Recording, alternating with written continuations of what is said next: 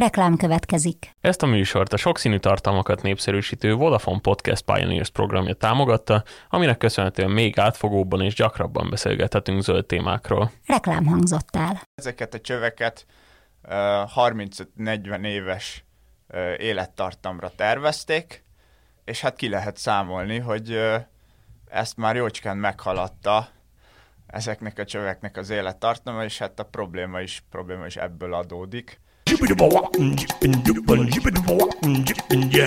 Az adás támogatója Xylem Water Solutions Magyarország Kft. az önpartnere vízügyekben. Köszöntöm a hallgatókat, ez a Zöldövezet, a 24.hu környezet és természetvédelmi podcastje, vendégünk pedig Török Balázs, a Xylem területi értékesítési vezetője, akit köszöntünk a stúdiónkban. Üdvözlöm a hallgatókat, és szervusz! Talán az ismeretterjesztő műfajnak az egyik legelcsépeltebb felütése az a, már az ókori rómaiak is, de azért a vízvezetékek, vízvezetékhálózat kapcsán a laikus is elég jól tudja, hogy itt vannak ókori gyökerei az infrastruktúrának. Ma teljesen magától értetődőnek veszük, hogy megnyitjuk otthon a csapot, lehúzzuk a WC-t, de azért ez nem egy teljesen evidens dolog. Magyarországon a vízhálózat az mikor és milyen körülmények között alakult ki? Igen, nagyon jól mondod. Gyakorlatilag ugye Magyarországon húzódott az ókori Rómának az úgymond limes, tehát határvonala. Ennek mentén a légiós táborokat különböző akvaduktokkal kötötték össze a, a, a forrásokkal, hogy folyamatos ivóvizet biztosítsanak. Ennek egy részét amúgy az Árpád híd, Budai híd főjénél még most is láthatjuk igazából folyamatosan fejlődött a vízhálózat, illetve a középkorban stagnált inkább a, mai napig. De például beszélő adat lehet, hogy Zsigmond király palotájába már egyenesen Budavárába be volt vezetve egy környező forrásnak a vize, illetve a 14. századtól ólom és agyagcsövekkel e, tudták a vizet a felhasználókhoz vezetni. Ez hát nyilván csak főleg a nagyvárosokban történt meg, de az igazi első nagy fejlődés korszaka az 1850-es évekbe tehető, amikor ezeket az ólomcsöveket fokozatosan öntöst vas technológia váltotta föl. Ez is először természetesen csak a fővárosban volt tapasztalható. Itt az 1850-es években lett külön vízbázisa Budának és Pestnek is, majd ezeket később összekötötték, korszerűsítették, illetve a, a, az a legnagyobb ugrás ebben a fejlődésben az a századfordulót követően kezdett el történni, ahol a megyei jogú városok vízművesítése is megkezdődött. Ha modern vízhálózatot nézzük az európai és világ viszonylatban, mm, mennyire jó a helyzete? Hát nem lehet teljesen modernnek tekinteni a mai magyar vízhálózatot, mert gyakorlatilag, ahogy Európában elég sok helyen, nagyjából az egyharmadát azt ma is a, az első és második világháború között lefektetett csövek alkotják. Ezekkel nem feltétlen van baj, de gyakorlatilag Magyarország alapvetően jó helyzetben van vízhálózat, illetve ivóvízhez való hozzáférés tekintetében európai viszonylatban. A folyamatos vízellátást jószerével biztosított az ország e-, egész területén. Ez a szárazabb, mediterránabb, illetve vízhiányos részein Európának nem feltétlen van mindig így. Mi jelenti napjainkban a legnagyobb kihívást a vízhálózat szempontjából itthon? Hát ez egy fogos kérdés, ugyanis egyszerre több kihívással is szembesül a szakma. Nagyjából a vízhálózat életkora az már maga is egy kihívás. Ugye, ahogy az előzőleg említettem, nagyjából három harmadra lehet osztani életkor szerint a, a jelenlegi magyar vízhálózatot. Ugye van a törzshálózatnak a legkorábban lefektetett része, ami a két világháború között fektet, fektetett le. Ezt követően volt szintén egy nagyobb robbanás, illetve hálózatfektetési idő az 50-es és 70-es évek között, majd egy harmadik a 70-es és 90-es évek között. Alapvetően itt mindegyik korszakban más és más anyagokat, más és más gyártás technológiát használtak, és a kihívás is ebből adódik. Tehát a, világháború, két világháború között ö, alapvetően még ö, öntött ö, vas ö, csöveket, úgymond gömgrafitos öntvényeket ö, használtak.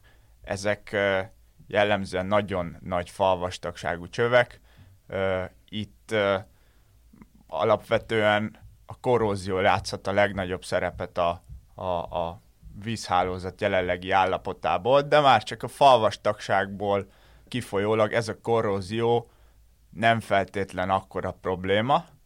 A problémásabbak általában a, a középső fázisban, tehát az 50-es, 70-es évek között lefektetett csövek, ezek azbestcementből, tehát más néven eternitből készülhettek, vagy pedig ilyen, ilyen húzal erősítésű feszített betonból, és itt gyártás technológiai oldalról van a probléma, mivel ugye a vasfüggöny mögött a minőségbiztosítás ez nem feltétlen volt uh, annyira szempont, úgyhogy ennek következtében itt, itt, itt ez a probléma. Ezek, ezeket a csöveket uh, 35-40 éves élettartamra tervezték, és hát ki lehet számolni, hogy ezt már jócskán meghaladta ezeknek a csöveknek az élettartama, és hát a probléma is, probléma is ebből adódik.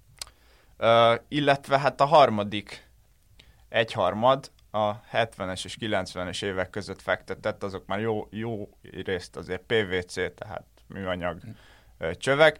Ezeknek a hasznos élettartamát is szintén ilyen uh, 35-40 évre becsülik, ezt, ezt most érjük el gyakorlatilag ennek a végét. Tehát a legnagyobb, legnagyobb kihívás az talán a, az egyszerre jelentkező rekonstrukciós igény a hálózaton.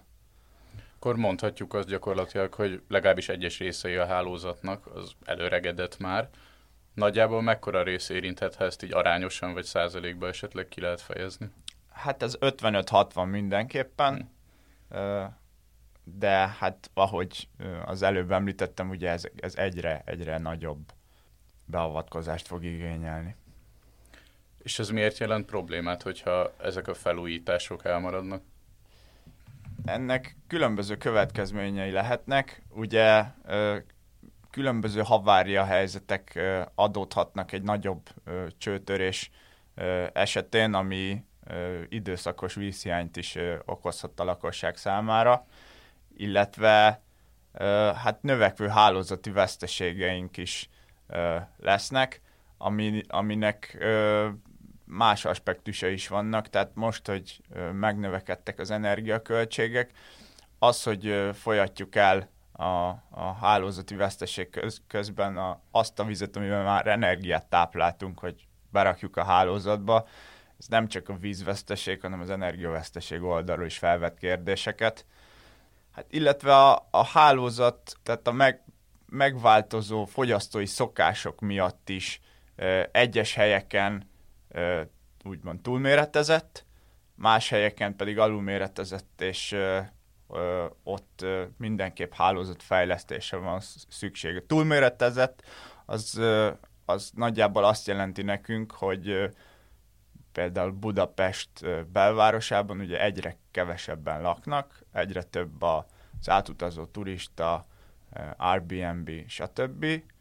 De viszont a hálózatot Budapesten két és fél milliós lakosságra méretezték, agglomeráció nélkül, még a, a, az 50-es, 70-es években, és ez azt jelenti, hogy, hogy túl nagyok a csövek, drága őket üzemeltetni, illetve a csőben sokszor alacsony az úgymond az áramlási sebesség is, mert nem vesznek ki elég vizet a hálózatból, és ez olyan szinten okozhat problémákat, hogy baktériumok és egyéb organikus szennyezők szaporodhatnak el a pangóvízben, és ezzel az üzemeltetőnek természetesen kezdeni kell valamit. Ugyanakkor a másik oldalt pedig az agglomerációban, ugye lehet, hogy sokan hallották a hallgatók közül, hogy most a nyáron több Pest környéki településen is vízhiány lépett föl. Ugye ott pedig a hálózat még egyelőre nincs fölkészítve arra, hogy ennyien költöztek ki az agglomerációba, és ennyire ilyen gyorsan népesedik, illetve hát a fogyasztói szokások is változnak, mivel egyre több embernek van medencéje, otthon mossa az autót, locsolja a kertet automata locsolóval, és ez, ez mindegyik többlet terhelés a hálózatnak. Szeretnék mindenkit a tudatos vízhasználatra buzdítani, úgyhogy nyáron mindenki zárja el a csapot, és takarékoskodjunk. Ez mennyiben már a jelen, és mennyiben még a távolabbi jövőnek a problémája? Hát én demográfiai kérdésekben nem tudok annyira belemenni, de mindenképp ez a vízhiány, ez azokon a területeken az agglomerációban, ahol, ahol relatíve a termelői kapacitások, tehát a kutaknak a kapacitása alacsonyabb, és nagyobb, úgymond szintkülönbségeket is át kell hidalni a vízzel, tehát fel kell tenni a vizet valahogy a dom tetejére, az mindenképp energiát, szivattyúkat, egyéb infrastruktúrát igényel, és ott, ott vannak úgymond gondban jelenleg a szolgáltatók, ahol, ahol ez így egyszerre van jelen. Számokban ki lehet fejezni, hogy ez az előregedés, ez, ez mekkora károkat okoz? Forintosítani ezt, ezt én nem merném, és szerintem erre egy, egyetlen szakember se merne pontos adatot mondani. Az mindenképp látható, hogy a hálózaton bejelentett hibák és tapasztalható hibák száma, ami, amihez ki kell szállni és ki kell javítani őket, az az elmúlt 15 évben 9-10-szeresére nőtt. Tehát egyre nagyobb a beavatkozás igény az üzemeltetők részéről. Mi jelenthet erre a helyzetre megoldást, illetve mennyire realitás, hogy belátható időn belül megoldás fog születni? Megoldást alapvetően nyilván a folyamatos csőcsere, csőfelújítások jelenthetnek. Ez nagyjából azt jelenti, hogy évente körülbelül 2000 kilométernyi törzshálózatot kéne cserélni. A jelenlegi adatok szerint nagyjából 350-400 kerül cserélre évente Magyarországon. Nyilván egy oldalról történik is a dolog, másrésztről alapvetően kevés a kapacitás, tehát a legjobb az az, hogyha a, a rendelkezésre álló forrásokat jól targetálva tudjuk elkölteni, és itt jön képbe az, hogy mit tudunk a hálózatról, mennyire tudjuk, hogy hol vannak a hibák, és milyen eszközök vannak nálunk, hogy ezeket fel tudjuk deríteni. Tehát nagyon széles körű úgymond eszközpalettával lehet egy ilyen hibafelderítéshez hozzákezdeni. Vannak külsőleg ilyen radaros, akusztikus, akár műholdas módszerekkel történő hibafelderítések, és vannak olyan technológiák is, amik a csövön belül szondák segítségével derítik föl ezeket a hibákat, akár gyakorlatilag üzemeltetés közben. Tehát ez azt jelenti, hogy akkor, mikor zajlik ez az állapotértékelés, akkor, akkor nem kell kivenni az üzemből, és nem lesz vízhiány a környéken. A hálózaton milyen módon tudnak segíteni a Xilemnek a megoldásai?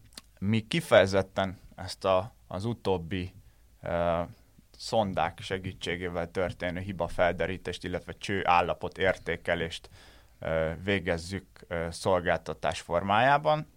Ez gyakorlatilag annyit tesz, hogy a különböző szondáinkat betesszük a meglévő üzemelő hálózatban, és, a, és az ott az áramlási sebesség következtében a folyamatos vízáramba ezek a szondák végigúsznak a hálózaton, és különböző információkat biztosítanak az üzemeltetőnek rajtunk keresztül, illetve az általunk elvégzett mesterséges intelligencia alapú adatelemzésen keresztül megmutatják például azt, hogy hol vannak gyakorlatilag a, a hibahelyek, a szivárgópontok, hogy ezek mekkorák, illetve fémes anyagú csövek esetében a korróziót egy, egy, egyfajta hőtérkép segítségével, egy ilyen belső hőtérképet vagyunk képesek felvenni a csőfalról, és ezáltal ők is a meglévő szűkös forrásokat jobban tudják targetálni, és oda avatkoznak be effektíve, ahol tényleg van probléma, és olyan csövet pedig kevésbé kell kicserélniük, ahol, ahol még a hasznos élettartamból van hátra. Török Balázsnak köszönjük szépen, hogy a vendégünk. Köszönöm szépen.